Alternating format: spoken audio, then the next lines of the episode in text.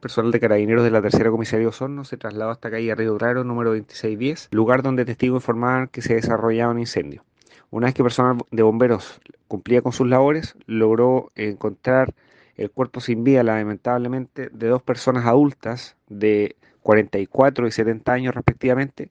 como asimismo eh, resultó una persona de 63 años lesionado, quien fue trasladado en forma inmediata por personal SAMU hasta el Hospital Base Osorno, donde fue atendido y se encuentra fuera de riesgo vital.